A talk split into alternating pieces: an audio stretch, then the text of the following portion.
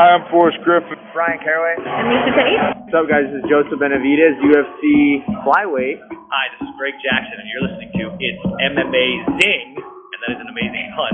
Get it? Like MMA, but amazing? I'm amazing. Radio.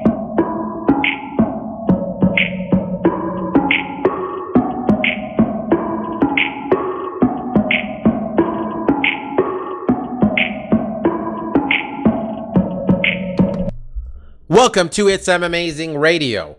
I am your host, Dr. Law. And with me, as always, DJ Mark. What's up? Also joining us this week, Lavender Gooms. For you gentlemen, I wish you a happy National Thread the Needle Day.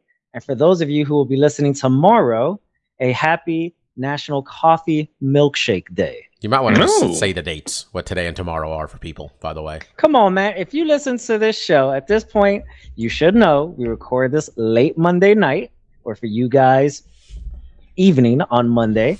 And you know, you, you wake up, you have yourself a nice morning shit, you have your coffee, brush your teeth, maybe not in that order, I don't know. Maybe you do all three at the same time, maybe you do two of them at the same Well, time. Mike, this episode they'll You be know, drinking their coffee milkshakes. You know, happy As- multitasking day if that's a thing as well. And you know, you listen to the podcast on July 26th or whatever Tuesday it is. Well done. Um, all right, boys and girls. Um, you know, I like to say this podcast. We always get hit by some news or something that makes us imme- like obsolete by like Thursday at best. This week, Mike, we were obsolete. What Tuesday morning? It took about 12 hours, maybe 12 12, hours. hours. at most. So um, we're talking, of course, about the Nate Diaz, uh, Khamzat Chimaev uh, fight news. Um, but yeah, that was. You know, like other podcasts have like emergency podcast where they just put like a because of something happened and they got to have an episode out. Like there was a lot of those this week with the wrestling podcasts. You know, which I'll talk about and stuff we like. Ooh, yeah. um, about. I kind of wish, would like Stefan to be on the podcast too to talk about Vince McMahon. But anyway, I, I did have a moment where I was gonna call Mark, uh, Mike, and uh, Mark and be like, should we just do like twenty minutes real quick on this or something? But then I'm just like, what kind of precedent is that setting? That we did. I mean, really, I just got lazy because I'm like, do we have to do this often? Then anytime something wild happens in this sport, but anyway, I mean, let's just fucking talk about it though. Nate Diaz got Hey, that fight he just, wanted, Mark. Just to, just to make sure, hey, we could uh, we could always do that, man. A little little bonus episode, you know, That- hop on. that's just for people who minutes. subscribe to the Patreon. That's it. That's just for the Patreon subscribers. And the Patreon Mhm. is my Venmo, M E Sanchez one seven. Uh, you don't get anything extra, but you get you get my Y- silent Mike, you just promised them an extra podcast there, a little the No, emergency I pod. said I said they get my silent gratitude if they contribute to our Patreon slash my Venmo. Okay. Uh, Marcus, Nate Diaz got that fight he wanted, huh? Yeah, he asked for it. He got it. It Yep. you know took probably three four months later than we thought, and, and no one else really wanted it. Well, let's try to get the as much as he timeline for people. Okay, this news is Nate Diaz is going to fight his final fight in the UFC in September against Khamzat Chimaev at UFC 279 from fabulous Las Vegas, Nevada. Um, it is the biggest, definitely the biggest mismatch for a non-title fight main event that I can think of. Because I'm imagining we had a title fight here or there, Marcus, where they're like Ronda versus somebody. You know, Ronda was some big favorite, right? When I when I saw last saw the odds, Khamzat was hanging out around minus eleven hundred, and Nate was hanging around around plus seven fifty. Um, so yeah, this is how we got here. Nate Diaz had we've talked about it a lot, so we don't get like the whole long wind of it. But Nate Diaz only had one fight in his deal. We all know this. The UFC does what the UFC does, where they try to make you sign an extension. Nate doesn't want to sign an extension. Nate talked about how he thinks they didn't want him to leave without fighting uh, Conor McGregor again. Yada yada yada. So Nate wanted to fight. He said he'll take anybody. And at first the UFC is like, oh, okay, this is like last year. Oh, well, we're going to offer him Khamzat. That fight interesting, right? Because they thought there's no chance Nate Diaz would take that fight. Because, well, the fight makes no sense. Like star power wise, ranking wise, any part about it makes no sense. Why would he take that? Then, um, earlier this year, I've someone look up the exact month when Gilbert fought Khamzat, please. when uh Khamzat Chimaev fought Gilbert Burns, had a fucking crackerjack of a battle. I believe it went to decision. Am I crazy or did it go? Did it not go to decision? I thought Um, it did. I think it went to decision It also. did indeed. Yeah, Mike. When was the fight? April 9th. April 9th. So after that fight, Nate Diaz calls the UMC and says, Hey, I want to fight. And they're like, Well, what about Khamzat? And he's like, That's who I want. I want Khamzat. And all of a sudden, the UFC is like, Well, Nate has called their bluff on some level here. Mhm. UFC doesn't want Nate to leave. We, we, we, tried to figure this out last week, right, Mark? Where we're just like, We don't understand this because they don't, they don't lose anything if he leaves at all. Mhm. They're making money hand over fist. So the UFC books the fight, though, finally. They're like, All right. Now, you're probably wondering the UFC's going to October next month. Why, in October, they're going to uh, Abu Dhabi. Why wouldn't you put Nate fighting the him, uh, Khamzat there? Make it even more difficult. It's because that fight card is three days after Nate's contract would expire anyway. So instead, in September, the UFC is going to send Nate and Khamzat out there in Vegas for five rounds. And they are going to make this a very weak card because Nate's going to get pay per view points. He's the only one that's going to get pay per view points. The UFC gets X amount of dollars for any pay per view, no matter what. There's a baseline amount they'll get for any pay per view from ESPN. I think the UFC is like, oh, I think we'll take that. So when uh, Ariel, I mean, this isn't me being paranoid. Ariel Helwani's like, don't be surprised if Maycee Barber's in the co-main event. And I'm not trying to be disrespectful of Maycee Barber. We all actually are kind of Maycee Barber fans on this podcast. But unless she's fighting for a title, she should not be in the co-main event of any pay per view. Mhm. Um, the reaction to this to this has been no surprise. I mean, I'm not sure people are surprised. Mark is mostly just like I'm. Su- I, I, I'm surprised in the number of people who work for the UFC, like fighters, saying, "Well, this is a fucking bullshit matchup," um, including Leon Edwards, who just fought Nate Diaz and thinks this is some bullshit the way they're treating him. That being said, Mark, he asked for this fight, so I guess it's a lot to take in. We realize that they're, they're punishing him, and he's now choosing this punishment. But what do we even say? What are your thoughts? Yeah, no, I mean, a lot of people are, are concerned that he's being led to the slaughter. Because stylistically, this is not particularly a strong matchup. You know, he has not done particularly well with guys that have strong top control, that are good ground and pound. I mean, we've just seen people be able to kind of stall him out there. But, you know, this is a fight that he wanted. And I'm guessing probably after the Burns fight, he, when he saw that he didn't want to engage Burns on the ground, he's like, oh, if he's just going to stand with me, I, I can potentially stand with this guy and be successful.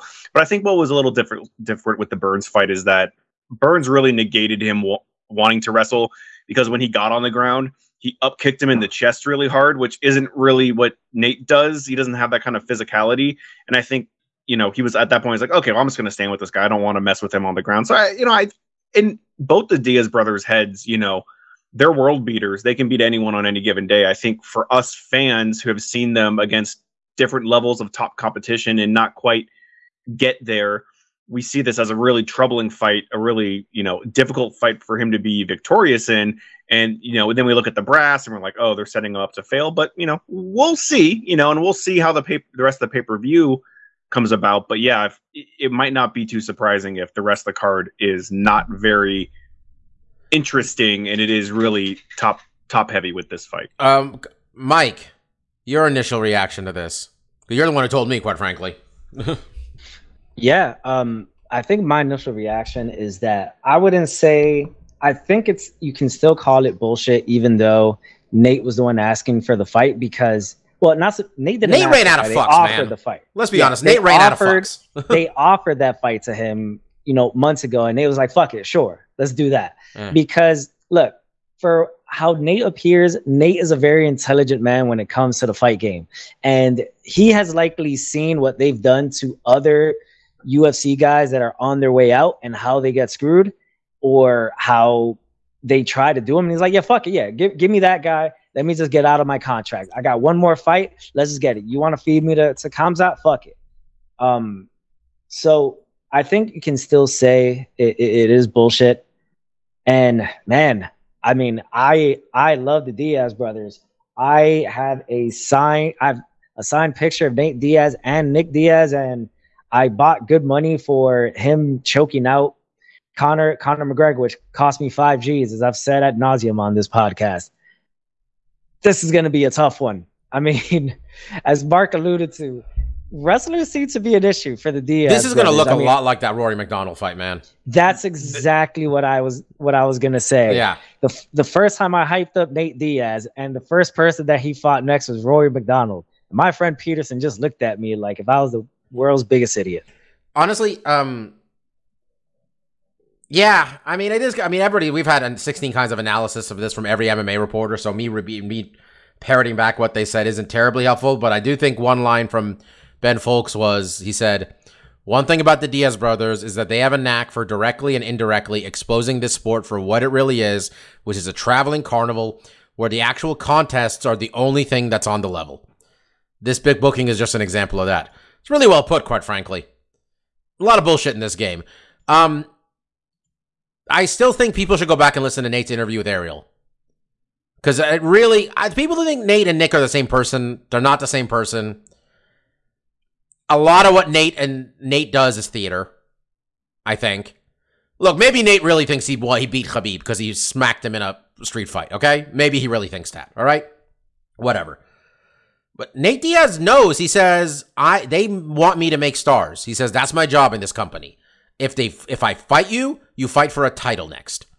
And honestly, the streak is at five for Pete last five fights or whatever. Like five of the last six people have fought for a title. Like Anthony Pettis is the only one who didn't fight for a title that he fought in the middle there. Um, He, He's he very- beat Anthony Pettis. he did. That's why. If he loses to a guy, the guy gets a title shot. um, but he honestly, man, like Nate Dean. I mean, this is going to mean only to, wrestling fans. Nate Diaz is like the Mick Foley of the UFC. All right. If you want a guy to look good, if you want, because Mick Foley famously helped make The Rock, Stone Cold, Triple H, Edge, Randy Orton. Nate Diaz's job in the UFC is that. He's done. That's it. He's done. Um, Mike, how much money are we going to lay on a Nate Diaz uh, inside the distance pit, a bet? Is any sportsbook going to offer that? You think? I'm putting a hundy on that. On a hundred? That's right. We're trying to get a yacht on that money. I don't think. I don't think they can even. Off, the, uh, I don't think they can even offer that. Like, What, If him going to pe- that is- distance? no, you're gonna say it's gonna go to distance, or just it's gonna go to distance. I thought you're gonna pick Nate to win inside the distance. I'm saying. Oh nah, dog. Come on, Seth. nah, you you wildin', dog. I'm going 25 bucks. Nate Diaz inside the distance probably pays out 10 grand. No, I'll go. I'll go a hundred for him to just go to the distance. I'll bet like fifty on him to Yo, win. Marcus, one percent chance of happening. But if Nate Diaz somehow pulls this off, like I think Nate Diaz should have been like, I should have at least negotiated.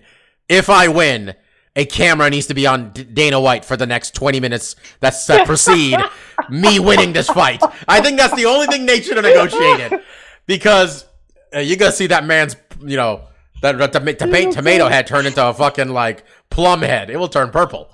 Um, would this be the biggest upset ever? Honestly, Um, I mean, it it definitely be in the I mean, it's up there with. Sokoudjou, right?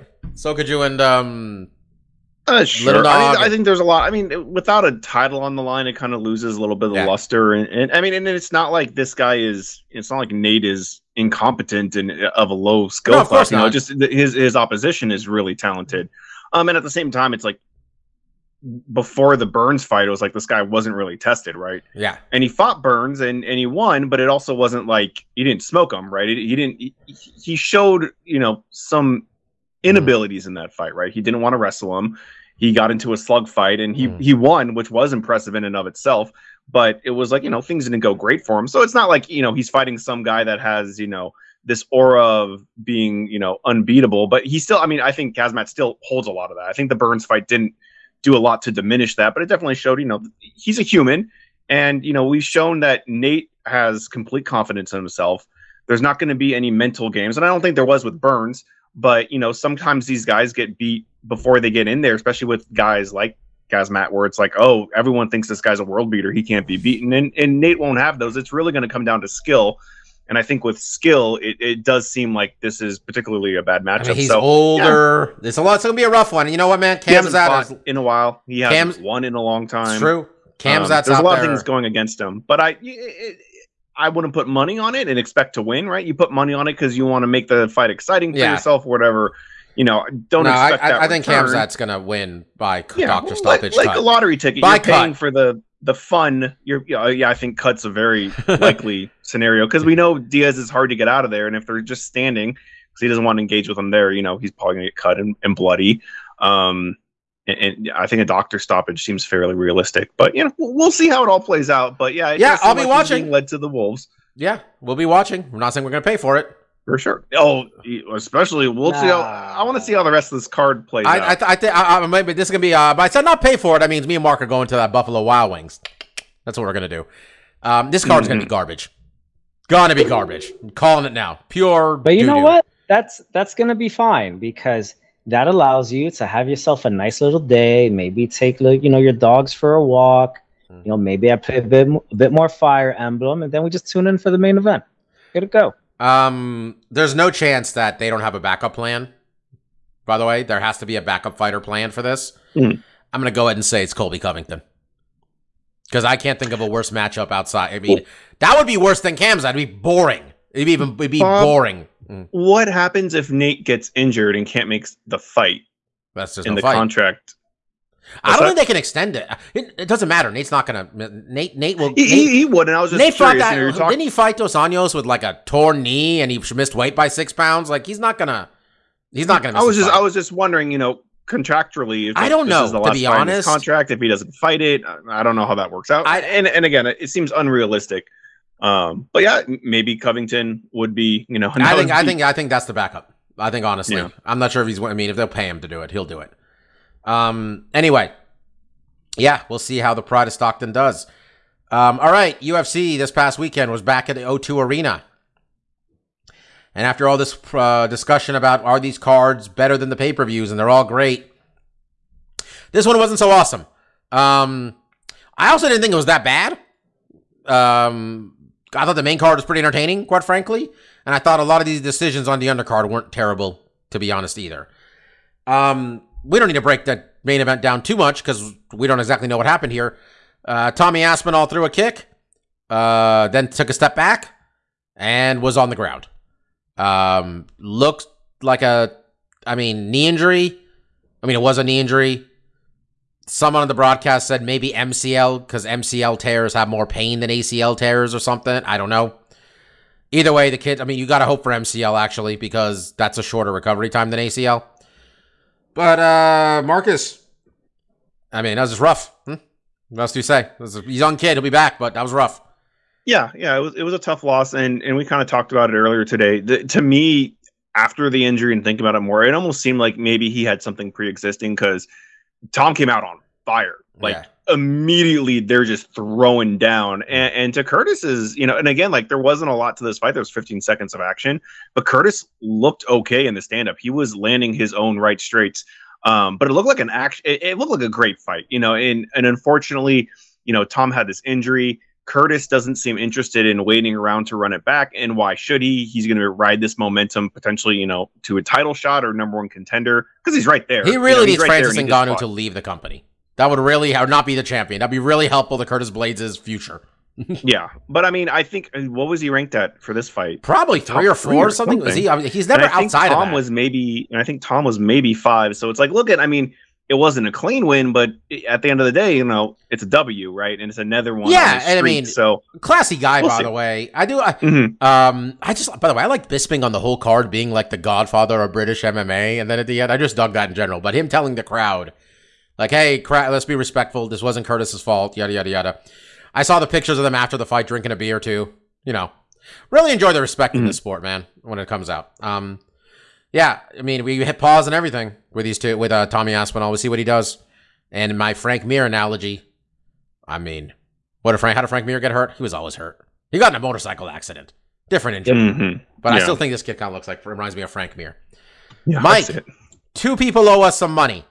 Um, one of them is Chris Action Man Curtis. The other one is uh, Steve is uh, Mason Jones.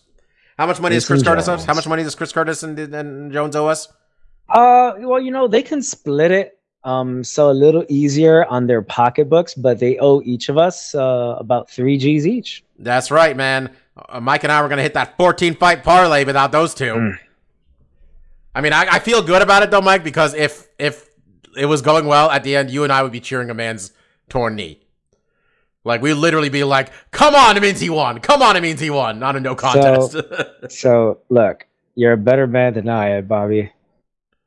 I would have been like, he'll live. um, He'll story alright. of this story of this fight, man.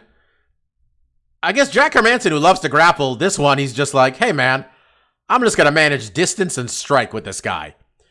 And Chris Curtis did not consider that possibility, and then got really frustrated by the end of the fight. Afterwards, uh, he apologized a bunch and said, "Hey man, I just lost my temper. I he had a better strategy than me. I didn't. I should have been prepared." Um, Marcus, do we give Jack Hermansson a lot of credit here? I mean, it wasn't like it was that exciting, but I didn't know he was capable of the three round stick and move strategy. To be honest, it's a new wrinkle. I mean, yeah, you, you would have thought going into this fight he would have been able to implement his wrestling, get on top, and, and be really dominant there. Uh, one, he gave uh, Curtis a lot of respect on his takedown defense, and it's not like Jack didn't go for takedowns. He shot a couple times in the first round. It was unsuccessful, and reverted to you know using footwork, circling out, and you know kind of picking Chris apart.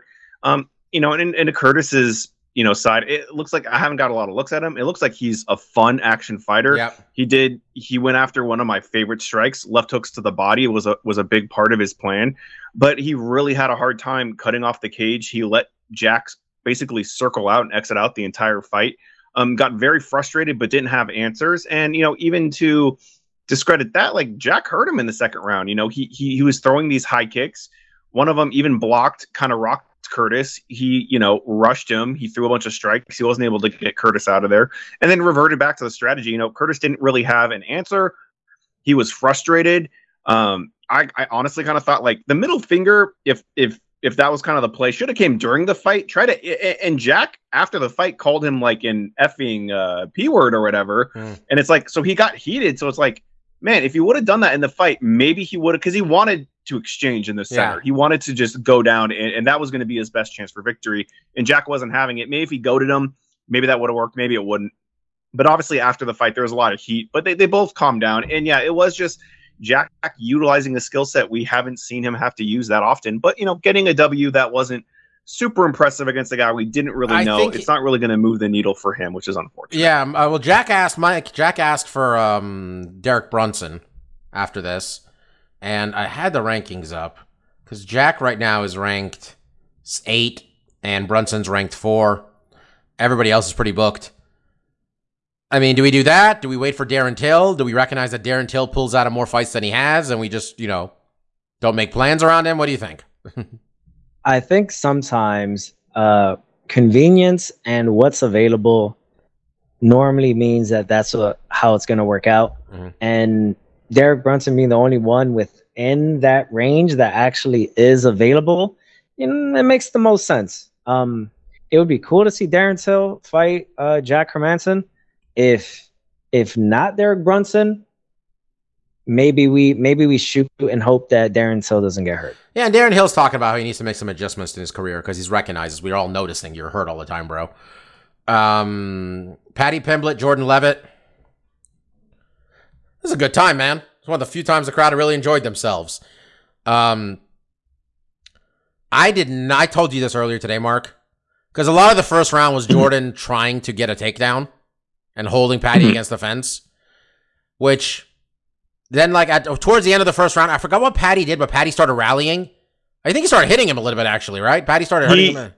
He went for guillotines a couple times. Uh, Uh-huh. Earlier on, they failed pretty bad, and, and then towards the end, he got a really like a high guillotine, Uh, and Jordan had to basically give up his back, and that's where he gave up side. Ultimately, gave up his back and, Uh. and got some punches And towards yeah, the end of the round. I did not like Felder saying at the end of that first round during that rally, he's like, "Well, uh, Paddy can't win this round," and I'm like, "No, man, Paddy won this round.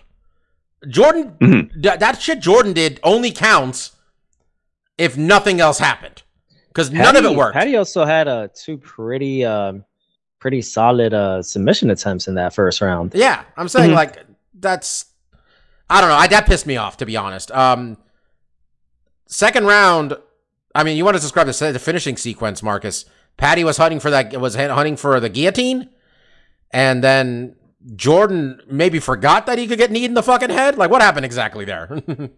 Yeah, it was weird because he kind of angled off to the side, and it wasn't even like a guillotine. It was almost like he had his side and was setting up kind of like almost like a rear naked choke with an Mm. arm in, not quite like an anaconda choke. It wasn't there wasn't really a submission there at that time. Mm. Uh, but he did basically have an arm and, and his head tied up, and then yeah, you know, I think Jordan not really aware of the the space that Paddy had with his hips and his legs. Um, you know, lifted his hands off the ground so he was eligible for a, a knee to the head. Paddy seized the opportunity, s- strike you know clean to the temple, a nice clean knee that rocked Jordan and in the scramble was able to get his back, trap his arm with his legs in a triangle. Um, and then it was pretty much over. And that's one thing that the boot did call very quickly. I think he was even Bisping like, "Oh, this fight's over." Like he didn't have the choke in yet, but it was two on one. He had With that a guy like trapped. Paddy- Yeah. Yeah, with a guy like Paddy, it's like well, this is only a matter of time before he's able to just pull up the chin and, and get underneath it and get the choke. So it was another, you know, a, a good win for Paddy. He did have to persevere a little bit more. Jordan did control a lot of that first round, and you know, stylistically, I would have thought this would be a pretty strong matchup. You know, Paddy of the skill sets he has has I think he's a better grappler than anything else and, and more submission based. And Jordan was definitely a wrestler. And what was kind of weird is like you looked at Jordan's physique and like the dude didn't seem that strong. He definitely seemed like Mhm. when I looked at him, I was like, this guy could probably cut to 145, no problem. You know, he's not that tall, he's not very cut, you know, and but he was very strong. Like he was muscling up Paddy against the cage. Now, granted, like you mentioned, Bob, like it wasn't doing any damage. All he was doing was controlling. He did get one decent slam in, uh, but wasn't enough to really cinch that round for him with the stuff that Paddy did. But for me, at the end of the day, it's like, look, I love Paddy. I love how the crowd has really gravitated towards this guy with only three fights in the UFC. But I'm, I'm still very hesitant to Yeah. to really get behind him skill wise because I just don't know, especially in this Well- division, when he starts fighting these top guys, Marcus, how right. he's going to do, especially lead- with with the striking. So this is why people doing a podcast for fucking 10 years together because I'm like, that's where I was going, bro. Because, Mike, these right, I'm looking at these lightweight rankings, right? Number 15 is Damir Ismagulov. I'm gonna tell you right now, he's not beating him. All right, he's he's got a, he's on a 20 fight win streak. Jalen Turner is as tall as if I sat on your shoulders. That's how tall that motherfucker is. Like Jesus. we got Dan Hooker, Connor. He's not fighting those dudes. Arman Tsarukyan's number 10. Gamrot's number 9. He's not beating any of these people anytime soon, right? Like, let's be honest. No, We gotta really slow roll this thing. That's right. All right. You uh you give him god damn it, what's the what's the dude with the uh stupid hair? Um why am I Uh, blanking on his name? O'Malley? Uh, O'Malley, there you go. We give him the O'Malley treatment. All right. okay. W- I'm not saying we give him tomato cans because because the guy he beat on on Saturday definitely wasn't a tomato can. He it was a, it was a game opponent. Um, but we give him dudes that are of his level, not any brand names yet. All right, the boy ain't ready for it yet. This is the first fight that he basically came out without really getting rocked and not encountering any trouble. All right. There's a lot of hype with him. He's very popular. That was a very cool scene that they brought down the lights and you just saw all of the cell phones on it. It had very Conor McGregorish feels. It had a bigger, it was a bigger entrance than the main event. With all that said, the boy ain't ready yet. Mhm. All right. That that boy needs some milk. Okay. Um, I really enjoyed his post fight speech, you know, where he talked about his friend that he lost to suicide. And it was a real point, you know, and how like men need to be more comfortable sharing their feelings and really a poignant moment from a man who previously, about 45 seconds earlier, was shaking his ass and trying to teabag another Hmm. gentleman. Really nicely well done there. Dance dance is an expression of your feelings. Yeah. um, Um, teabag and squatting is really an expression of feelings. Yeah, Or but, an uh, expression of The- the- dominance. The, but- the feeling you're expressing is I dominated you. What did he say? He said uh, he said a really nice line where he said, "I'd much rather talk to my friends about their uh, talk." I'm not gonna do his his accent, but like he'd rather talk to his mates about uh, their feelings than have to go to the funeral or something like that. You know Yeah. that type of thing.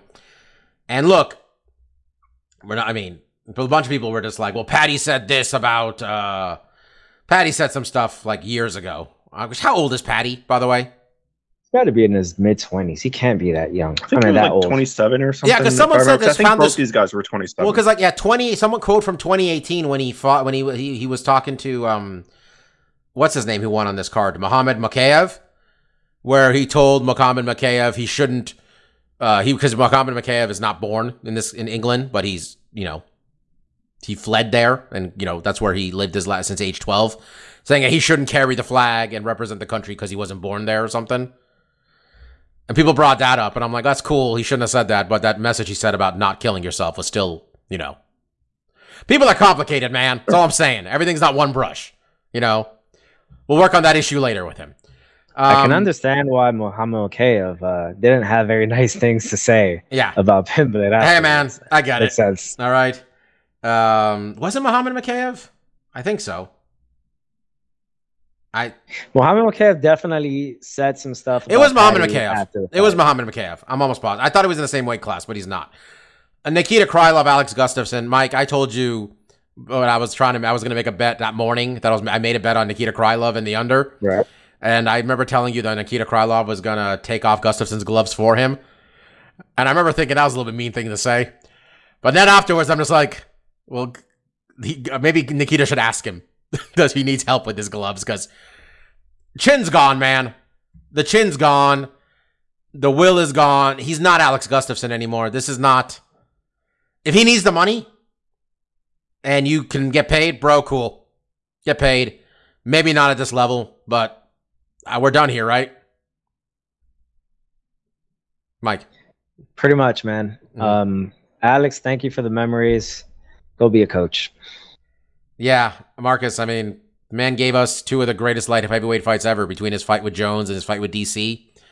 Man who got so close twice, but it's not there anymore, man. I don't know. If he needs the money, that's it. I don't know what other reason we'd be we- why he should do this stuff. Yeah, he doesn't. I mean, in, in a weight class that still isn't super, you know, talent rich, he definitely just he's just a step behind Yeah. by far. Um, and I, I I- mentioned to you, you know, in joking, but honestly, I mean, like I, I- this card was not good for my predictions, and I have a, three levels of like getting an answer wrong. There's like the Tom Aspinall is just like shit's crazy. Like you don't know what's gonna happen in MMA. Yeah. We're gonna get to the Paul Craig fight, which was just like okay, probably not a smart choice, and this was just a bad pick overall. Yeah. And I definitely knew it in the warm up where uh, Krylov was.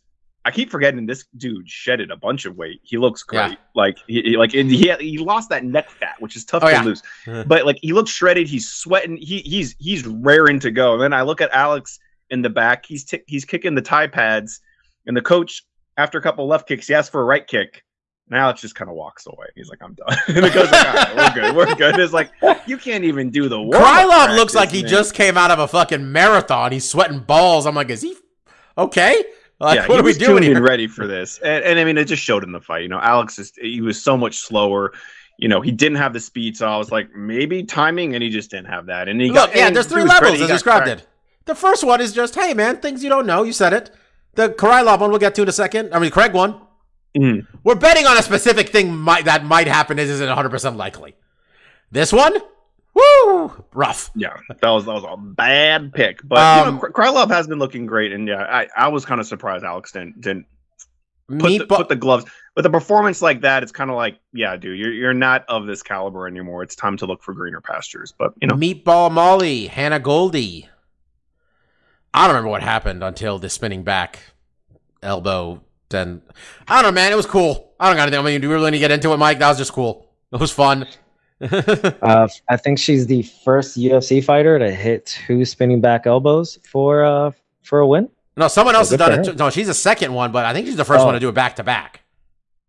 I don't think anybody's else done it back to back before. Uh, to be fair, it was you know the last time it, that was the finishing blow. Yeah. She landed it and it was done. And this one, she heard her and she's like, Well, they, they gave her the credit like when they wrote TKO it was like, it spinning. was like time to style on you, and it's Yeah. like you could do whatever you wanted at that point. Uh, you know, to uh Goldy's credit, like tough. if anyone should be called meatball, like I think maybe she should. She is short, stocky, but jacked as all hell. Like she's been putting some some time in the weight room. Um, and, and it wasn't like you know physically an easy fight for Molly, but she landed a big overhand right, had her hurt, and, and you know like a good professional fighter when she had her when she had her hurt, she know she knew how to close the show right, and she did use the spinning elbow. I'm discrediting it a little bit because she probably could have thrown any strike she wanted at that point. She was she was that hurt, but she landed it, and that was definitely part of the ending sequence. The punches that followed the spinning elbow really still, uh, you know, sealed the the fight for her. But again, another fantastic. I like I like Molly becoming a finisher here, bro. You know, I mean, I'm sure it's Yeah. matchmaking some of it, but like a lot of decisions before that in the UFC. I didn't consider her a terribly exciting fighter. Um, and afterwards, she said she would like to fight um, Antonina Shevchenko. She said it would be an Right. honor to share the octagon with you, and I think that'd be a good fight. I think that is the right fight, quite frankly. Um, and uh, yeah, uh, Barstool guy was there, and uh, Dra- she was part. She was one part of Drake's two million dollar parlay with Paddy, which um, there was all. Was the, I sent it to you guys? I sent it to you, Mike, right? Where it was the GIF of Kevin Spacey from Our Usual Suspects, and it said it was a, the greatest trick the UFC ever pulled was to convince Barstool Sports and Drake to pay their fighters for them. And I was like, "Yep, well done." Oh, so that's a that's a pretty weak parlay there, Drake. You're gonna bet two heavy favorites, and uh, You know what the thing is, Mike? I was I was gonna make that parlay, parlay. and then I was like, nah, let me add Mark Diakiese and Tom Aspinall. Let me gussy it up a little bit. Should have done it. Should have been happy with that right there. Um Volkan Ozdemir, Paul Craig. Marcus, the analysis Luke Thomas had, I think you and I would 100% agreed with, even going into this, which was if Paul Craig, if a Volkan Ozdemir fights smart, there's no reason for him to lose this fight. You and I both were banking on him not fighting smart because, quite frankly, he didn't fight smart for the first minute. It looked like he still he went down to the ground with Paul Craig. People end up on the ground with Paul Craig for some stupid reason or not, but Volkan, you know, handle it appropriately going forward. Took care of business. What'd you think? Yeah, no, he did. I mean, obviously, it would be unwise to engage on the ground, even on in top control, and Ozdemir knew that. And in the first round, Craig was a bit more crafty, right? He was getting in clinch positions and trying to pull guard where he actually had, you know, some control of his body. Um, and then, you know, when Ozdemir would try to pull out, he would try to trip up the legs, do something, you know, and it, it wasn't working, you know. The second round, I think he had even more success where he was basically doing the same thing, but um, when Ozdemir would walk away, he would get up and engage him while he was walking away and caught him off guard a couple of times. And and sometimes when Paul Craig in the stand up would would get a little busy and let his hands go, he had some success there. But Ozdemir was the better striker. When he landed his big shots, they did a lot more damage, and he didn't engage in the ground at all. You know, he basically stood up anytime. I probably I would have been an interesting statistic just to see how much time we spent watching Paul Craig get up off the ground because it seemed like it, it- and this is one of those things that makes it also tough to, to judge the fight is there was a couple times in the first round where Ozdemir would would maybe land a seemingly decent shot, a grazing shot, and Paul Craig would kind of go into the butt scoop position. You know, he didn't really get dropped, but it's like, does the judge know that? Does Yeah. the judge know he's trying to bait him into into falling him to the ground, or does he think like this dude's kind of mopping the floor with him? He hit him three times and knocked him down four.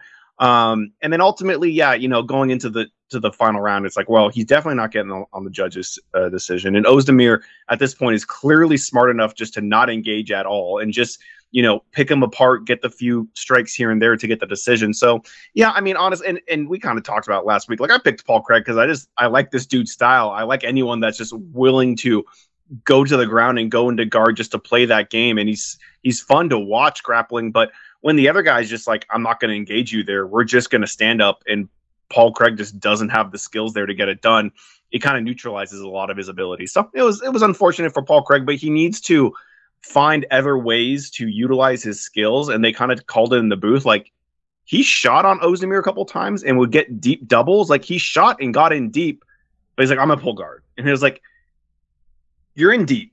If you could finish this double and get on top, even if you don't want to fucking stay on top, you can start setting up a submission, give the guy the angles he needs to reverse you, and then try to get a triangle that way. Try to mix it up some way, but he really wasn't. He just wanted to work strictly off his back, so he needs to kind of figure that stuff out. But yeah, it was a good, it was a good fight for Ozdemir, and it, it's a much needed win for him too. So Um, yeah, Volkan. Man, I continually I'm dismissive of. But Mike Yeah. picked up it. Mike, by the way, did we just say it now, Mike? You you're in second place now, right? Am I not mistaken, or are you in third place? Is Chalk in second place, or are you in second place? chalk doesn't count. Chalk- Chalk's for fun. Oh, oh, now chalk doesn't count. Now that you're bringing up the caboose, huh? Well, okay, okay. Let's He's the say this. caboose either What way. Uh, uh, yeah, I would be less. But le- okay, let's say Chalk wins the championship. We're just gonna give it to Chalk. He's I think that's the end of the prediction system. We just tell the people to pick That's that's when that happens. Interim belt, uh, you know, make a title. We uh, I don't are know. the We we put it in a park somewhere. Yeah, exactly. um, some of the prelims. Mason Jones owes me three thousand dollars. How are you going to be a minus four hundred favorite and lose every round, Mike? How's that even happen? He got dominated. Uh, Mark Diakiese's like, I'm English and I only know how to wrestle. I should, I should just do that. Uh, that's pretty much the summary of that fight, Mark. yeah, I mean, he, he he found an avenue that the other guy was extremely weak in, in the wrestling and, and bottom control, and he just completely dominated the fight. It wasn't exciting, but he got the W. I dug the Nathaniel Wood Charles Rosa fight. Um, I appreciated Charles Rosa's attempt to convince Nathaniel Nathaniel, uh, uh, Nathaniel Wood to end up in a, a wild brawl with him, and Wood wouldn't comply. But fun matchup. Rosa's tough. Uh, Amir, Amirkhani has this problem where it's clear that his coaches are telling him these fights are only five minutes long because once it gets out of the first round, he is exhausted. So we should let this man know it's a three round fight so he can train accordingly. Um, yeah, looked ugly that one. Uh, Muhammad Mokaev wore Charles Johnson around the uh, around the octagon like a hat. Jai Herbert, Kyle Nelson. Don't remember much besides it being close. Mike, remember that one at all? Uh, yeah, doesn't really bring too many bells. First two fights, I was uh, talking to you. Do you remember anything about either of those fights? Dolby Silva and Leonardo, or Leonardo versus Bohm. Uh, yeah, I do remember that with the first fight, uh, it looked very scary for about a round and a half. I thought that our parlay was gonna go kaput Eh. uh, very quickly, uh, but then it held strong for seven fights until you opened your mouth. Oh yeah, that's my fault. That fucking Mason Jones can't fight when he's a 400 favorite, minus 400 favorite. By the way, the It's Some Amazing parlay hasn't happened in like a month. We should consider that. Um, fight of the night, no fight of the night. Performance bonuses: Nikita Krylov, Paddy Pimblett, Meatball Molly, Jonathan Pearce. So, yeah, basically the four people who got finishes, not counting Curtis Blaydes, of course. Uh, UFC's back next week in American Airlines Center in Dallas, Texas for UFC 277. Uh, we'll talk about that in a second here after we get some news. And quite frankly, guys, I think the only news we really should focus on this week is this fucking bonkers card the UFC has booked for UFC two, uh, 280 in uh, in Abu Dhabi Hmm. um, over at uh, Etihad Stadium, as they say. Um, trying to pull it up right now. Okay. Main event Charles Oliveira, Islam Ma- Makhachev for the lightweight championship, which technically does not have a champion right now. But don't worry, Charles Olive is Charles Charles Oliveira still getting pay per view points. Um, we also got Aljamain Sterling defending that bantamweight championship against a man who technically never lost it. Um, TJ Dillashaw didn't lose it in the octagon at least, lost it through a needle. Um, TJ Dillashaw, Aljo Sterling, hell of a fight. We got, and this was a weird one, folks. Peter Yan, the s- second best bantamweight in the world. I mean, the best bantamweight, the, the one bantamweight who can't, the, the best bantamweight, the only person who could beat him is Aljamain Sterling, apparently. Fighting fucking Sean O'Malley. Um, we also got um, B- Belal Muhammad versus Sean Brady, which is a fucking miserable fight. If you're Belal Muhammad, I think, like to take that fight, that's that's rough. Um, Marina Rodriguez, Amanda Lemos on there also, and oh, I'm- and then Beneil Dariush versus Mateusz Gamrot. That's another rough one right there.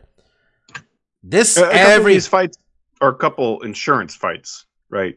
What do you mean? The lightweight and the other. Oh, yeah. Um, Those are right, like just in in case. case one of the champions bows out, you got Yan in the wings, or you got Dariush. oh no, you mean uh, we got Sean O'Malley in the wings. I mean, Sean. O- I mean, I You can't give him In a a third shot in a row. Like you can't have a third fight between the two guys back to back to back, right? It would what, be Sean. Yan. I'm saying if, if you're I saying if, know if TJ gets hurt, If TJ, if TJ gets hurt, who gets and it's like shot? we need to have Alex fight somebody, and it's Yan or uh, Sean O'Malley. I would be kind of shocked if they went Sean O'Malley. And I, I legitimately think it would have to be Sean O'Malley because Yan just lost to Aljo twice. Yeah, but the first time was weird. I mean, I, I'd be. It would be interesting, but I mean, that's No, usually what they. yeah, do. no, the first time it was weird because have- he disqualified himself. It still lost. Yeah, it is, but like he was, it was kind of like winning that fight. So I think people could, you could sell yourself as as a look at uh, as a as a close fight, a loss. What I mean, whatever. I mean, it, look if if they if TJ gets hurt and they do Sean O'Malley instead, I would be pretty, you know. yeah, if I'm that's- Aljamain Sterling and they try to give me Peter Yan again on short notice, I'd be like, no, I'll be home. Thank you. That's what I would do. yeah, but it, it, it compelling. They can they know, I can think- make Pe- if that happens, they Aljo can be like, you can make Peter Yan versus Sean O'Malley an interim title fight. I'm going home. Okay. Yeah, that's probably Um, what he would do. Yeah. Gamrot and Dariush. Gamrot's a tough goddamn. Dariush thought he was going to get Michael Chandler or Dustin Poirier. You know, a big That's name, a big way more. It's a, just a difficult fight for uh, that nobody knows the guy. Sean Brady, Belal Muhammad. I do not like that. fi- Sean Brady is coming, man. Sean Brady's one of those dudes at welterweight. You know, he- I mean, I think it's weird he's not Dagestani, so he doesn't get as much attention. But he's 15 and fucking 0. All right? Like, you just beat Michael Chiesa. He's a really good fighter. Mike, this card, This Abu Dhabi card is in October, right? October 22nd. Oof, man, that is that is so far away. Yeah, a lot of time for something to go wrong here. Um, pretty great though, man. This is if you're gonna watch me, ask me to pay for fights at you know 10 a.m. Might as well make them good. Um, so yeah, if if they weren't gonna sandbag UFC 279, they could have sent half these fights over there. At least give us Dustin Poirier versus Michael Chandler on that Nate Diaz card, right? No one's getting pay per view points. Like, it's a Do good fight. know?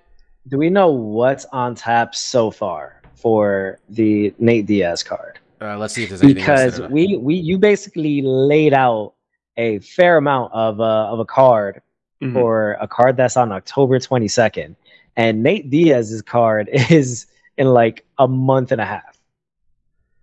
Uh, middleweight bout between Jamie Pickett and Dennis Tilly. Some guy you don't know. Mm. That's it. Is that is that it? No, there's other ones. Johnny Walker, Ion Kopatute Laba. Two fighters you don't know. Two fighters we don't know. Norma Dumont versus Danyelle Wolf. Don't know those people. Oh, Trevin Giles, I know him. Don't know those I person. to- Irene I Aldon. have- this is it, this is garbage.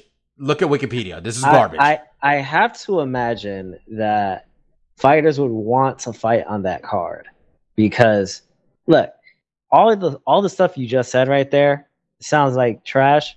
Guess what? I'm still buying that pay per view. yeah, you're definitely you're paying money for this pay per view. I, I, yeah, Um, I am. What are you talking about? Uh, abs- absolutely. Um, yeah, this is really bad. Like, is, is Johnny Walker versus Ion Cutelaba supposed to be the co-main event mark? Because that's main card at the very least. If co- co-main, that's pretty rough. But I mean, when you're talking about like Maycee Barber, who uh, again, like not hating on her, um, yeah. If the Kona, if the if if the whole main card doesn't have any title fights on it, it's a little. We've seen those cards. They really have to be filled with name guys to make them, you know, name athletes to really make them compelling. Um, and it, and it seems like that's maybe not going to be the case. And, and uh, that Johnny Walker fight maybe kind of the level of interest and skill and caliber that we might expect of the main card. Which I mean, that fight's not bad. I kind of think that fight's interesting, but for a big, you know, pay per view main event, I kind of want a little bit more. But we'll see how it comes out. But yeah, I want to get your hopes up. This is probably going to be one of the weaker cards of the year for sure. Yep. Um, other news we got real quickly. Uh, Miesha Tate says she's not retiring. She plans to see a sports psychologist, where hopefully the sports psychologist will explain to her why she has not chosen retirement when that should be the best choice, quite frankly. Um, a little harsh, actually. She's lost to a top five fighter, but she can be a not top 10 fighter. She's welcome to stick around for that. Um, all right, UFC 277. We're going to make some picks, folks. Mike, why don't you give us the updated standings before we do that? I can do that. Uh, you are still in the lead at 42 and 18. My after my very strong 5 and 0 showing, I am now tied for second at 39 and 21. Chalk is also at 39 and 21 at second place. And uh, Mark is the new tenant of the basement at 38 and 22. Still very close. I could be in last place after this weekend again. Do you guys remember? living Like on the two- West- Was it like two weeks ago where Mike was just going to give up and just ruin all our fun? Like, there's no point. None of us. It's not fun if we can't do, you know, you know, poke fun at each other with this thing. And Mike was giving up in July. Um, all right, rematch: Julianna Pena, Amanda Nunes for the bantamweight championship of the world. I was legitimately confused why Amanda Nunes was wearing a title a title belt in the poster mark. She still that one. I forgot about that entirely. I'm like, oh yeah, she's that champion too. Julianna Pena won that first fight by knockout or submission or Amanda breaking. Was it a submission ultimately? thought yeah. it might have been TKO, but I honestly submission. don't remember. Was it choke. She was done. Oh, she was done. Just Three minutes into the second round, uh, back in December, they coached TUF. None of us watched it. Betting odds for this one, according to FanDuel, minus three ten to plus two thirty for Amanda for Julia for Amanda, minus three ten Nunes plus two thirty Pena. And if you're really gonna bet on Nunes, you shouldn't do it at FanDuel. You do it at DraftKings, where she's only minus two seventy five. Still plus two thirty for Julianna Pena. Does FanDuel just have shitty lines for fights? Uh, What are we doing, Mike? Huh? We are a FanDuel podcast. All right. We are loyal. All right. Stop um, besmirching the good name of FanDuel. I got Amanda Nunes. I'm not. We're. I'm not gonna. It's 50 minutes into the podcast. You guys know why I have Amanda Nunes. Mark, who do you got? Yeah, you know, here at the bottom, just like Mike was, you you you, you want to you want to pick some different fights and try to make some ground. And You are And one. won that fight. wait, you are one game back of being second again. That's all that's changed. It ain't about way. being second, Bobby. I've been second like three times at the end of these standings. Trust me, that shit ain't fun. Okay. but I mean, I, I think uh, you know, I don't think it's out of the realm of possibility that Pena pulls this off. Oh, of course I, I do think it's it's it's tough to even though she won that fight to think Nunes isn't going to make those adjustments she needs. But at the end of the day, Pena's just a tough customer. You know, she's Yep. going to be tough. She's not going to go away. It's not that Nunes wasn't doing well in that fight herself. She was landing too. She just got in a firefight that she lost to. Um, I'm gonna go with Nunes. Um, but again, like Pena is tempting. Uh, here at the bottom in the basement, like I, I mean, she say, fucking beat her. uh, on the West Coast, Mike, we don't have a basement, so being in the basement seems kind of nice, man. It's an extra room. I mean, it's a little drafty and unfinished down here, but there's a lot of things you can do in a basement. It's true. and we sometimes you start getting crazy thoughts in your head, like could Pena do it again? I don't know. Um, I'm gonna go with Nunes, but um, Pena's tempting to be honest. Yep, Mike. Who do you got? My man, your boy's trying to make moves. And in this fight, I'm picking Pena, even though I think Ooh. she's not very nice as a person. Now, Mike, do you think it's gonna be another freak injury? That's what I'm. If I'm Amanda Nunes, I get fucking. I, I get everything checked right now because Mike's. My, my Mike's coming for you is what it sounds like. All right, like three weeks in a row. No, but um, I, I I think the line is a bit too skewed because I don't know. Uh, Julianna has always been a very good fighter. Um, she had always been making leaps and bounds before that injury and then the pregnancy that derailed her for about two years. Um, so I don't think it's now. I actually saw the fight again, and it really was a firefight, but I think that Pena is just going to be better uh, as a result of that. She's ex- well. Why are you looking at me like that? Oh, sorry, that was. I, I have no poker face with that with that comment. Go ahead. I, hey man, look, I don't like Pena as much as you guys do. You said better. What What is I she gonna think be I- better than I had heard? No, no, no, no, no, not better, not better than Nunes. I meant Tougher? better as a fighter. as a Not Bill. Not going- wilting. Maybe. she is going to be better as a fighter as she was, you know, than she was in the last fight. So Yeah, you might be right. I and think she you is know better she's right gonna now. be confident as all hell because she was confident going in the first time. Now she beat her, choked her out. It would have been, you know, you couldn't pay me to watch that season, but it would be interesting to see their reactions because Pena kind of has a big, you know, like she has a huge ego, and now that she beat her and, and is carrying that belt around, I have to imagine the confidence is high. You know, How And much money would they have to mental pay to watch the season? Mm, I don't know the whole thing, or you How give me much? clip Whole show? thing. Like Every per minute. per How much money? How much they got to pay you? You got to watch. So you got to Probably How not mu- that much, honestly. Twenty bucks. I'll pay you twenty bucks to watch the entire season. Um, yeah, Twenty bucks might not be a lot. I was thinking, you know, at least Maybe give me 20 three bucks. digits. Maybe twenty bucks an episode. That's a lot to right there, buddy. Um, no, twenty bucks an episode, but you got to finish. So you get nothing unless you finish the whole thing. Mm, that's good. How do I probably- prove that I've watched every episode? Oh, I want notes. book report? I want Book report every timestamps too. You're not gonna read some tough fucking recap either on MMA Junkie. No second Uh, screen. that's where I was going. It's you in a room, and that's it. Yeah, okay. I can't. I Uh, can't be playing Civilization on another no. screen. Is no, you're no, no, you can't do. You can't treat it the way you treat this podcast. Um, Hey, Brandon Moreno. So, Mike, you're two gonna stick with Pena, honestly? Yeah. Okay. Uh, Brandon Moreno, Kai Kara France. Uh, this is for the interim flyweight championship, a rematch that happened in uh, 2019. Of that fight that happened at the end of 2019, which Moreno won by decision, two to one on the scorecards, I believe. Um, two to one on two judges' scorecards, 3-0 on the third judge's scorecard.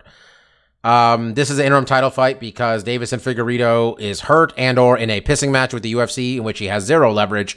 In and I am somewhat certain the winner of this fight is just going to be named the actual champion if if, if Figueiredo doesn't fucking smarten up soon.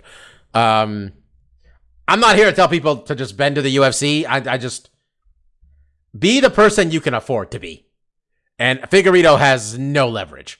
Um, I really like Kai Kara France. He's on fire.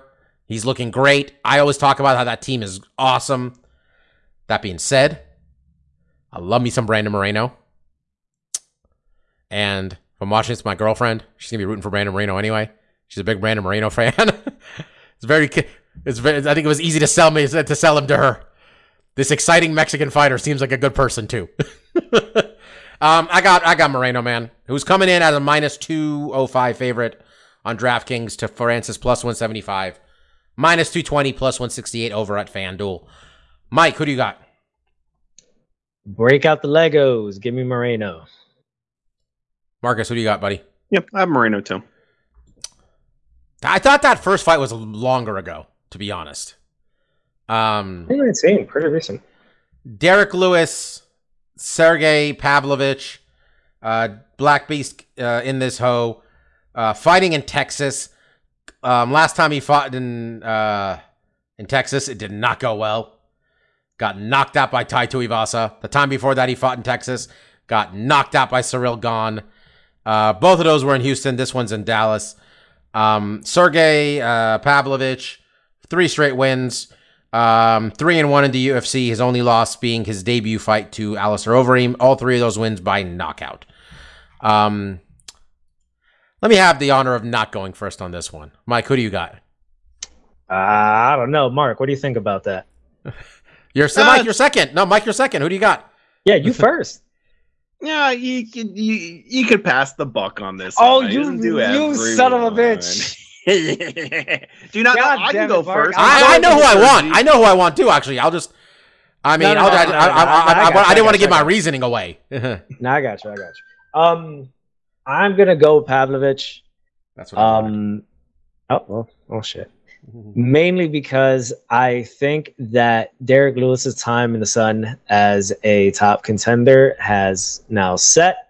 Um, whereas his first two losses in his home state of Texas, I think were more a factor of just the level of competition he was fighting. Um, I, I I think that's it for him, and I think this guy's on the come up. I got Derrick Lewis. Derrick Lewis has never lost to anybody from Europe or Asia. Derrick Lewis is specifically 4 0 against all Russian fighters. Uh, or no, sorry, 4 0 against any fighter coming from the former Soviet Union. Don't want to be specific necessarily. Derrick Lewis said that Donald Trump told him to knock this Russian motherfucker out. And Derrick Lewis lives by that statement.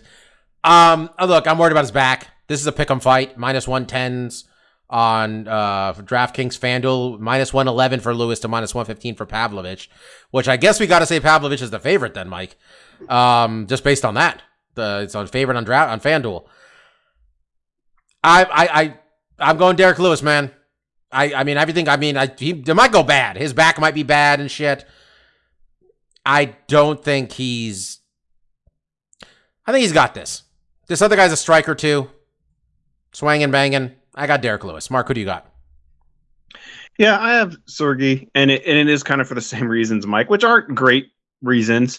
Um, mostly just that you Derrick has always been a guy that I've always been kind of suspect with. That like his, his skill, although like I also often say, you know, off his back, the dude knows his fundamentals and can explode and has that willpower to really push through when he needs to.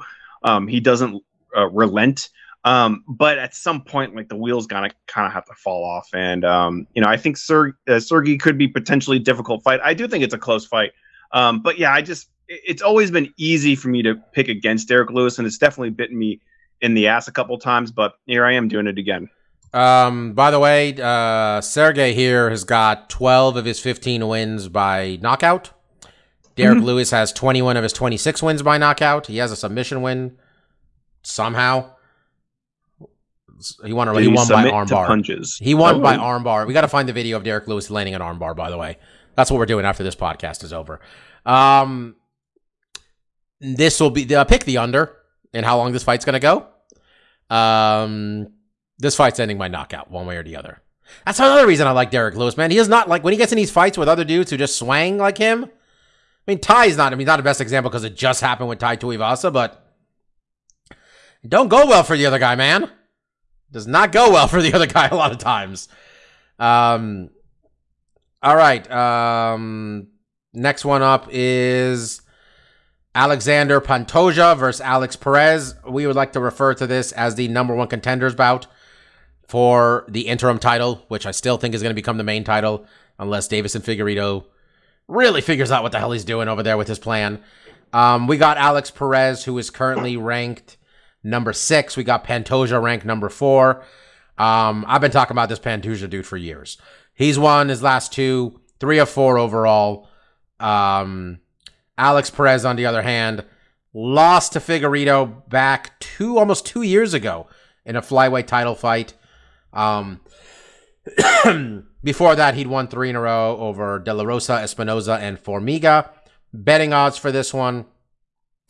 We got uh, Perez as a plus 150 to Pantoja as minus 175, plus 132 and minus 170, respectively, on FanDuel. Um, Marcus, I love me some Pantoja. I mean, Pantoja versus Figueiredo's, that fight is how I decided I'm on board with both these dudes. Um, I, I, I think it's interesting, the idea of Pantoja getting a title shot. He's got a win over Moreno. He's got that loss against Figueiredo. That was a fight of the night, incredible battle. It's three years ago. I want to see him up there. Um, not to say he might end up fighting Kai France, but I got Pantoja in this one. Who do you got?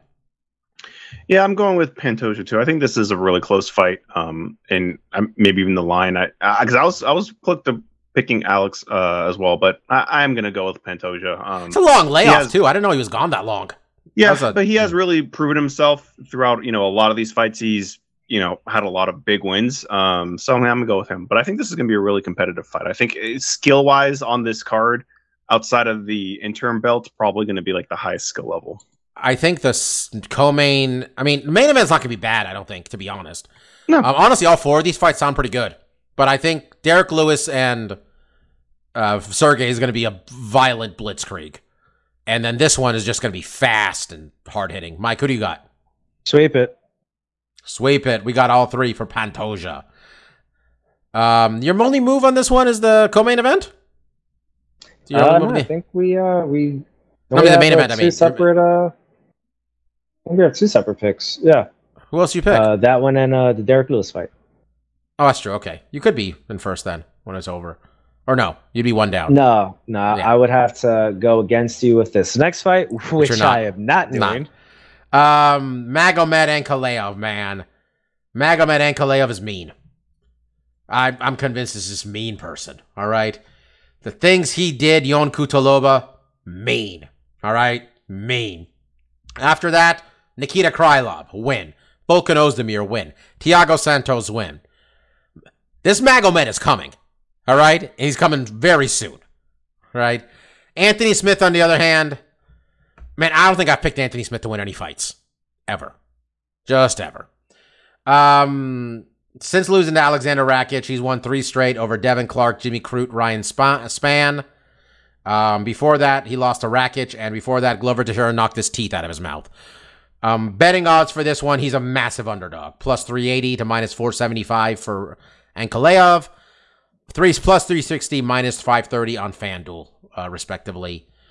Yeah, man. Ma- Ma- Magomed's coming for the title.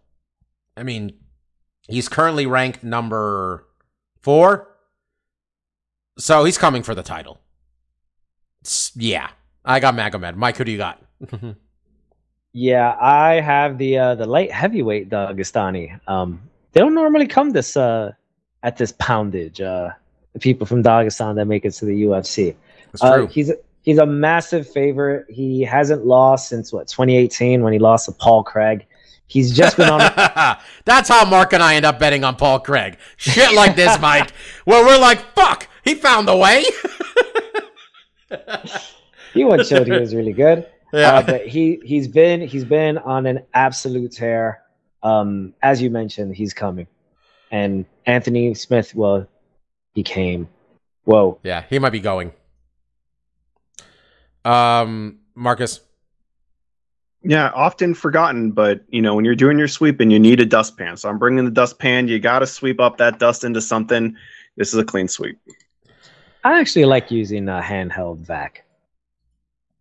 Oh, okay, just but bought- with my sweep metaphor, I'm yeah, we just got we just got a The vac. dual vac slash uh, I guess blower duster. yeah, air for compressor kind of PCs? thing or something. Yeah, it's a rechargeable mic. Oh, We we fancy. We so so fancy. so you don't have to like buy. Uh, I know we are an audio podcast, but for you two, you don't have to buy like one of these. You mean one of uh, these? Because I'm also cleaning duster. Yeah, Yeah, I got one You too. Try to cleaning duster. Can gets nice and cold, but the can gets cold. That's how you know it's still got stuff in it. Did I Um, ever tell you guys about the time that my brother, when I was like 12 years old, pinned me down and just started spraying me in my back with uh, one of those du- uh, cleaning dusters? okay. And he didn't realize that there's this thing called freezer burn. Yeah. And he didn't realize when I started literally screaming in pain, and there was just a huge burn on my back for about two months. Which brother is this? Uh, this is Joseph. Oh, the older one. He should have known better.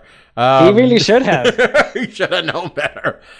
Um. All right. Uh. Anything else on this card catching your guys' eye? Anything at all? Uh, nothing at all, really.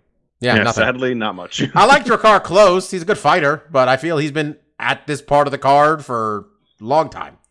So he's out on the undercard.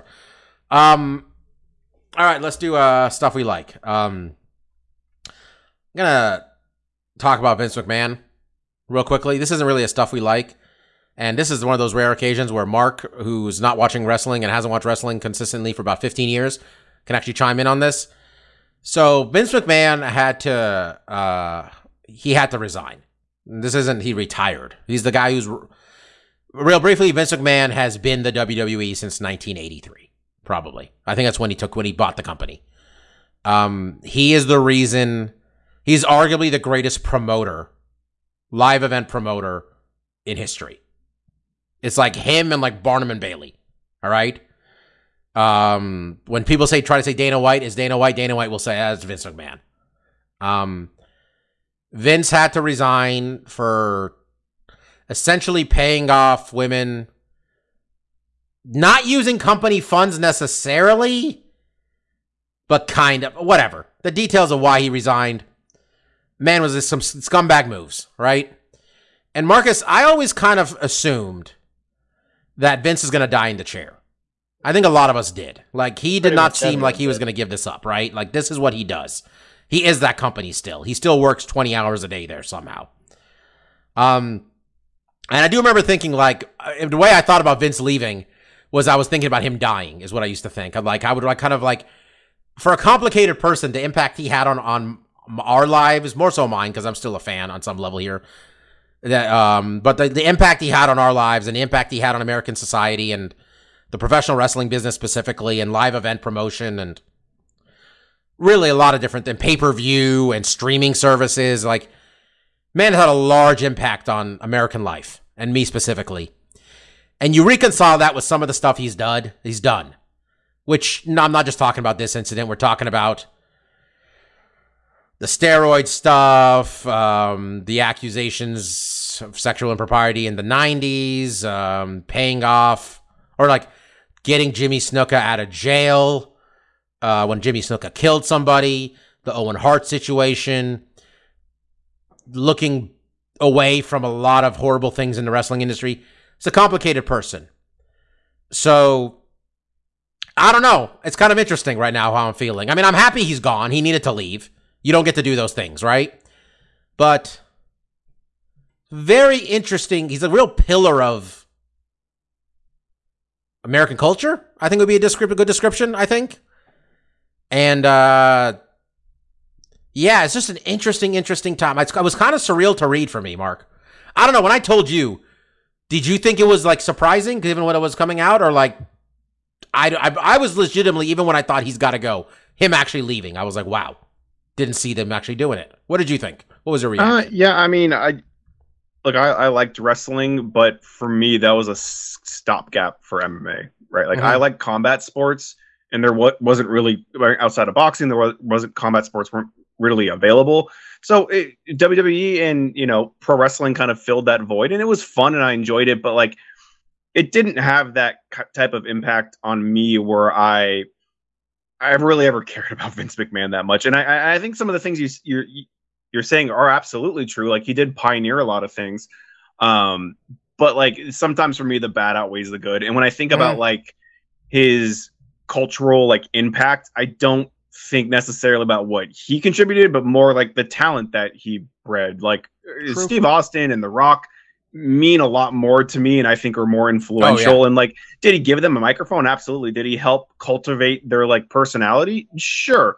But at the end of the day, it was like and it, we're almost talking like he's dead or something. He, he, in in a way, like he kind of will be to a lot of people. Once you retire, he's out of the limelight. We won't really hear about him as much. But like, I don't know. When when I heard this, it was it wasn't too surprising for me. Um, one and, and again, like I don't want to disparage because I know this like this hit you and a lot of other people really you know hard because it was shocking and surprising, even given the allegations. But for me, it was like, okay, this seems like it was a long time coming. It seems like this scandal would be a great reason why to retire and not be on television anymore after you've done some of these horrible things and you're being investigated. Maybe take yourself out of the limelight for a second, but at the same time, also not surprising in the least bit. And it'll, we'll talk about this a little bit more in the stuff I like, but I recently just watched a game show that was talking about wrestling. And one of the questions was about the McMahons, him and his son wrestling Shawn Michaels and God. yeah, And guess who wrestle won that fight? Vince did. Vince won that fight. Yeah. He beat God. Because Yeah. you think this fucker's gonna have a match where he doesn't he loses to God? Of course not. His ego's huge. So like, I mean, yeah, I mean, there's the good and the bad, and I think you're, you're right to say like he's a complicated person and he did contribute a lot. But for like me personally, it didn't really have that impact. And him retiring is not like Yeah, it's know, not that I was sad or something. anything. Right. It was more so like I was just like I literally sat there going, "Wow!" Like it Mhm. actually happened. You know what I mean, Mike? I, like Mike, what did you? I mean, I was like, I, I mean, you almost knew it was coming, right? But like, or like you thought it might happen. But the fact that it did, it was just like, wow, it No, actually I- happened. I, I'm gonna I'm gonna disagree with you where I didn't think it was gonna happen until I actually saw the news because this stuff had been coming out now, like these uh allegations for what maybe about the last month, maybe Yeah, give or so. take. And I thought for sure, all right, he's gonna step down, and no, he uh he he put himself in SmackDown. Like literally the week when the allegations came out, Vince McMahon speaking on SmackDown, basically just giving a big fuck you to everybody. I mean, he literally came backstage and said, "Fuck him." fuck him. Yeah. yeah. um, he during John Cena's uh, 20th uh, 20 years in the business, he made it a point to introduce John Cena. I I thought he was going to be able to weather whatever this storm is, but it seems that there's more that's going to be coming out because there's no way that as you put it, you've put it Bar- Bobby, the this group of this Carney family there's no way that this Carney family is going to allow this to happen, or Vince is going to allow this to happen, unless just some truly egregious shit is going to be coming out in the near future. Yeah. Um, I don't think we've heard the end of this. So, and and and as you mentioned earlier, Bobby, I mean, a lot of the shit that Vince was involved in back in the late '80s, early '90s, late late '90s when it came with Owen Hart. Um, if any of that had happened in today's day and age, uh, we would have had probably about three or four different heads of the WWE by this point because Vince McMahon would have been out a long time ago. Yeah, and I'll just leave with this a couple quick hits. The the WWE's new co CEOs, Nick Khan and Stephanie McMahon. First off, shout out to my Iranian brother Nick Khan. First one of us married Britney Spears. Next one of us married John Cena. Now one of us half runs WWE. Is Taking over. Is, Huma Abedin uh, Iranian? No, we would have claimed that shit a long time ago. Uh, That would we would have we would have taken that one immediately. Um, and uh, but Sh- Stephanie McMahon, I do remember a lot of us a lot of people saying it was going to be Stephanie's one day. I'm not sure this is how we anticipated it happening, but she's the chairwoman, she's the co-CEO, and um, Triple H is back running creative and talent relations. The man got a fucking pacemaker put into his chest a couple months ago, so you know I don't know. Let's get him a good assistant. You know, let's you know none of us want anything bad to happen to, to, to good old Triple H. And uh, hell, if we want to turn Monday Night Raw and SmackDown back into what NXT used to be, I'm I'm, I'm I'll watch. I'm happy to watch. um, interesting times. Um, yeah. And since I'm talking about wrestling, go ahead, Mike. Actually, Uh, well, no, nothing on uh, wrestling. Just uh, I've got uh, just uh, one stuff I like. oh, I I'm know- going to you I- next. I know we went long on uh, wrestling, but uh, No, I, no, I'm. I read something right funnier earlier earlier today. Um, Well, go ahead. And the thing I like from well, two things I like from this week. Uh, one of them, funny enough, is the NYPD, and that one is because as I was riding back home yesterday from from my parents, I saw a lovely sight, and this is one of the rare times when I see brown people like me stopped by the police. I was so goddamn happy and giddy. Why was I happy and giddy, you guys ask? I would love to tell you because if there's one thing I hate as someone who rides a scooter and a, a bicycle now through the bike lanes in New York City, it's the motherfuckers who ride on scooters and motorcycles that zip by at like 40, 45 miles per hour. And well, hopefully, this is the first of just a crackdown on these motherfuckers that do this. But I saw two people just stopped getting tickets because they were in motorcycles in uh in, in the bike lane. So bravo to the boys in blue. I probably won't be saying this the, the next time I get stopped uh for some bullshit. Anyway, the next thing is uh flashy swindler priests. Um and particularly when they get robbed for their shit. So a story came out in uh here in New York that one of those uh you know big time just super rich preachers um he got robbed for more than a million dollars in jewelry when not when he was robbed at his home when he was robbed at his Brooklyn church service fellas ladies mark bobby if your priest or pastor or your rabbi or what what, what y'all got uh, wh- wh- what is it in, what is it in islam what, what the fuck is it? what, what, what, what, what, what do they got I don't know. Cleric? whatever Maybe. what cleric sure let's go with a let's go with a cleric if whoever your spiritual leader is has just a million dollars of jewelry just laying around his house of worship you're getting fucked so shout out to those robbers all right good for you you're doing good work What? Do you- do people think they're direct depositing that money to God? what do you what do you think is happening? a milli in jewelry all right All right. Uh, Marcus, what do you got, brother? Uh, yeah, I got a couple of things because we did kind of skip over last week because we were talking about Miss Marvel, rightfully so. Um, so I'm also only going to talk about a few of them here. Um, last week, I think it was last Thursday, uh, an indie game came out for PlayStation called Stray. Now they've showed this game a couple times. You actually play as a cat in kind of this robot city. Um, visually, it looks really cool, and I haven't had a chance to play a ton of it. I think I put an hour of it um, in on Sunday and I really like it. I mean, I like games that try to do something a little bit different, and I think one thing this game does really well is the animations on the cat are very realistic and lifelike, and I think they really nail nail that aspect of the game. Uh, so far, like the story and narrative haven't really gripped me too much. I, I thought I'd be a little bit more into it than I have been in the first hour, but I'm very early on. I'm just basically kind of getting out of the tutorial phase. But like visually, it's very interesting. And playing as a cat, I think, is a very unique concept in and of itself. But like, yeah, I kind of had high expectations, and it hasn't really blown me away. But again, I haven't put a ton of time into it. Um, I think next week we'll probably talk more about Nope. Um, I, I, think both you guys are planning on seeing it, but haven't seen it yet, right? Mm-hmm. Ideally, Mike, yes. are you still planning on seeing it, or he's muted, but he's fixing Oh yeah, I I plan on seeing it. Okay. Um, yeah, I mean, so we'll we'll get into it next week, but just just to say, I, I enjoyed it. I thought it was really fun. I thought it was um, a very interesting movie, and I haven't seen all of Peele's movies. I only saw Get Out and this. I didn't see Us, um, but I really enjoyed it. So we'll probably we'll do a whole spoiler thing next week. So I think that's worthy of talking about. It, it's worth discussing. Um, the last thing I wanted to talk about, this is going to be a bit of a road.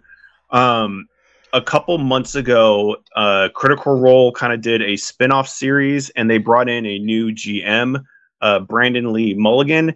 And this is a guy that I knew has was like a, a, dungeon master, game master. He would come up on, on my YouTube feed a lot about DMing and stuff. And this was the first time I actually saw him get to GM, and I really liked it. I think this guy is really fun and interesting, and it kind of led down watching more of his stuff. So he's actually part of uh, College Humor we started watching some of the stuff they put out. They actually put out a streaming service a couple years ago, which um, I now subscribe to because I really like his stuff. So um, me and Christine have been watching a lot of Dropout, which is basically College Humor's streaming service. Um, you know, and it's not cheap for like a non, you know, Netflix, Hulu has a lot of content kind of stuff. Um, but I think one of the main draws is their D and D like channel called Dimension Twenty um, has a lot of campaigns. Brennan is a fantastic um, improviser um, coming from UCB and just a great DM that has a lot of really interesting games that kind of take basically you know Dungeons and Dragons outside of high fantasy. They have one that's set in Candyland. There's one that's just set in New York, um, and different types of environments like that. And again, like has a great crew of players um, that are really funny and interesting to watch. Um, but it was, it's also been a lot of content outside of uh, Dungeons and Dragons I've really enjoyed um, on Dropout, and some of this stuff you can actually watch on YouTube. They have a couple videos here and there. So one of the ones I mentioned earlier, which had the wrestling episode, is this kind of geek game show called Um Actually.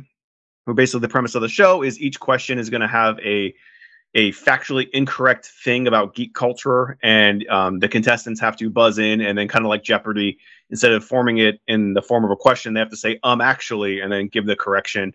Um, and I just watched an episode that was all about um, pro wrestling, and it had Jon Gabrus, who I'm a big fan of, and I think the other guy was named I don't know if you know this guy, but it's like Jay. I want to say Jay Winters or Jay something. He's a he's a heavyset black guy, and he really knew a lot about wrestling. And that episode was really fun. Um, and then they have another show called Game Changers, where it's kind of like another game show where each game, the game is actually different, and the contestants have to figure out essentially how it's played. And then another series that I've really gone into and really enjoyed is called, uh, I think this is called Breaking News something. And basically, um, a bunch of the you know actors are reading off a teleprompter that they don't know what it's going to say and the game is essentially whoever laughs the least or breaks the least um, wins the game. So yeah, I really enjoy that stuff. I know it's kind of like a hard sell without actually seeing it, but you know, me and Christine kind of we got interested in this guy. We started watching more of his stuff and just kind of fell into this hole of like uh, just a ton of great content. So yeah, if you like and and back in the day when I was in college, I went to College Humor quite often and really liked their stuff. Dorkly was great. Um, we've been watching uh, Drawfee for a while, which is kind of like their art department. Um, that's unfortunately left uh, College Humor at this point, but yeah, I've really been enjoying Dropout. So if you I check out some of that stuff on YouTube, and who knows where that may lead. Question: for you, Marcus. Sure. This Stray game. Mhm. Right. Tell me a bit more about this. Like, so you play the cat. Do you like get to make meowing sounds? Is there like a meow button? There, there is a Is there, meow is there button. is there a purr button where it just where like, you hit the button and your cat just go? Uh, there, there is no purr. There is a meow. And so far, there's been a handful of areas where you get to kind of scratch things. There's a couple carpets you get to scratch up, a tree you get to scratch up. Um, and again, like it's kind of an exploration platforming game. Yeah, it, it has. It's very atmospheric in, in that regard. Where you know, there's not like a HUD. You don't have like a health bar and stuff like that. It is really just you're in this kind of robot, you know, dystopian type city um, and you're kind of just exploring it. Um, and, and so far, like the narrative has been a little light, but like yeah, the, the cat is animated extremely well, very lifelike. Um, and, and you, in the beginning, you have a, a couple cat friends, and you kind of get to interact with them, and they do very cat things. I mean, if you're a cat fan, this is a game that at the very least go to YouTube and, and check out the beginning because I think it'll you know it'll get you in, in that regard. So far, playing it it hasn't really i had i had high expectations because this game looked extremely cool when it first came out and again i'm very early on so i don't want to give too much you know judgment it just hasn't you know i had high expectations it hasn't blown me away but i still want to I've give got more time to it I've got one more question. sure why not Have you heard? Have you heard at any point yet? Oh, big stretch.